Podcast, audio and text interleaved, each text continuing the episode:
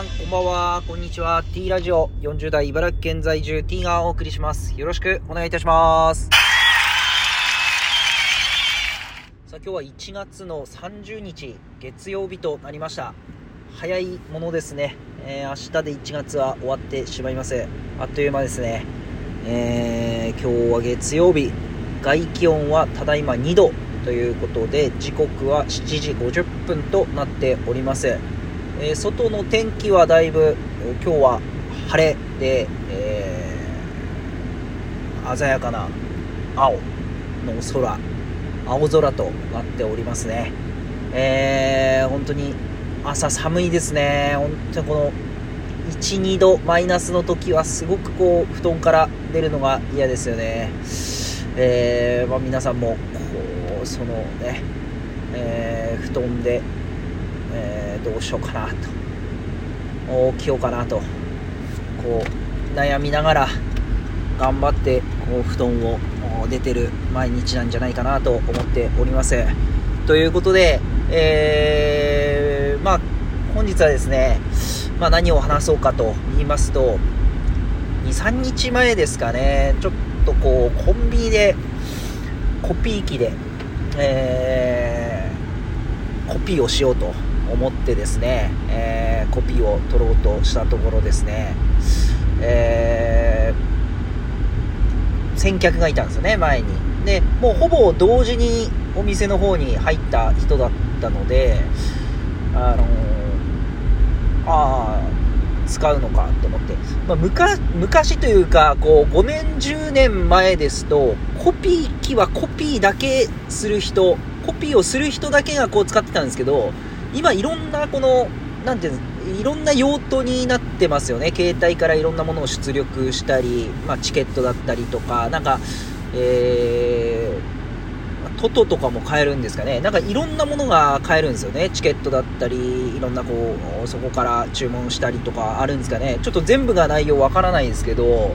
まああとは写真の印刷とかですかね。まあ本当に、えーコピー機だけの役割ではなくて、いろいろこう、複合的な機械で、そこからみんな出力するので、意外とこうコピー、コピー機というか、あの複合機の前にこう立ってる人って多いと思うんですけど、まあ、ちょうど同時間ぐらいに、まあ、30代後半なのか40代ぐ40ぐらいなのかちょっと私よりは少し年齢が低い感じの男性で、まあ、バッグをなんかリュックみたいなあ大きなリュックを背負ってですねこう歩いて、えー私の前を歩いてそのコピー機の前に立ったんですよね。でああ使うのかと思ってでまああの私はその横というか後ろにこう並んでたんですよね。でもちろんこのうちいろいろ携帯からやってたんで打ち込んだりなんかこう確認したりとかあとパスワードとか時間がかかるっていうのを私も何回かやったことあるのでああちょっと時間かかりそうだなと思ってまあそれは覚悟をしたんですよね。まあしょうがないなと。まあここで、えーどこか近くにコピー機があるわけでもなくまあここで待って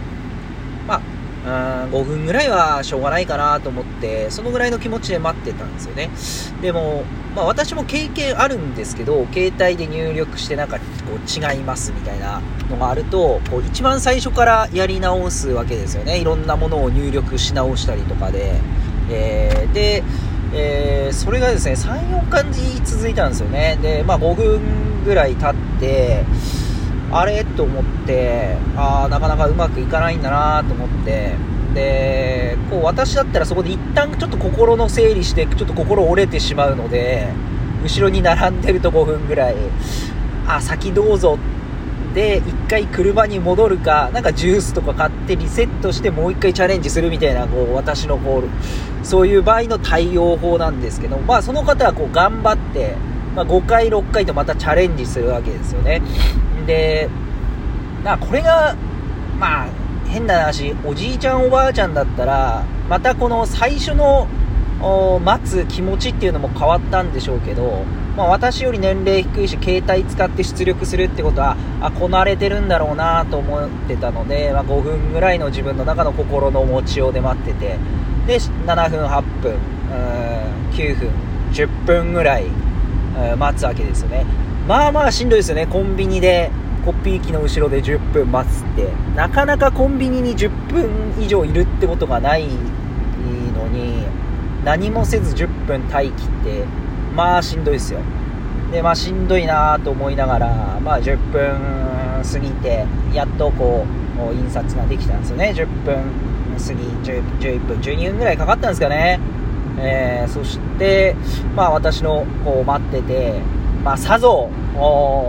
まあ、待たれた方もしんどかっただろうなと思って後ろに疲れてこう入力とかもこううまくいかずにですね。でまあまはしんどかったよなと打つ人もと思いながらよしコピーだと思ってこうその方がこう紙を取って、えー、こうこちらに向いてこう立ち去ろうとした時に、まあ、ちらっと私の目を見て、えー、そのまま去っていったわけですよね。であれといやいやいやいや君君と。まあ自分だったらっていう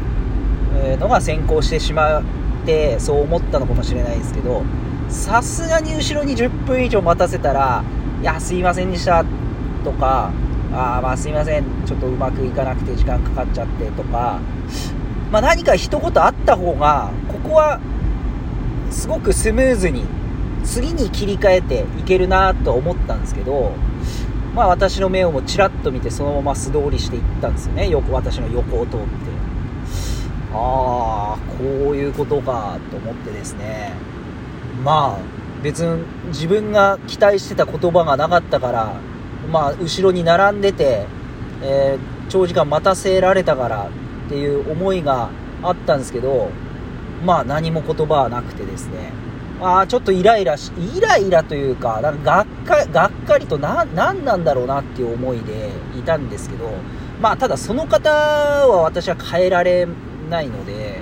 まあ、私の心をコントロールするしかなかったんですけど、まあでも、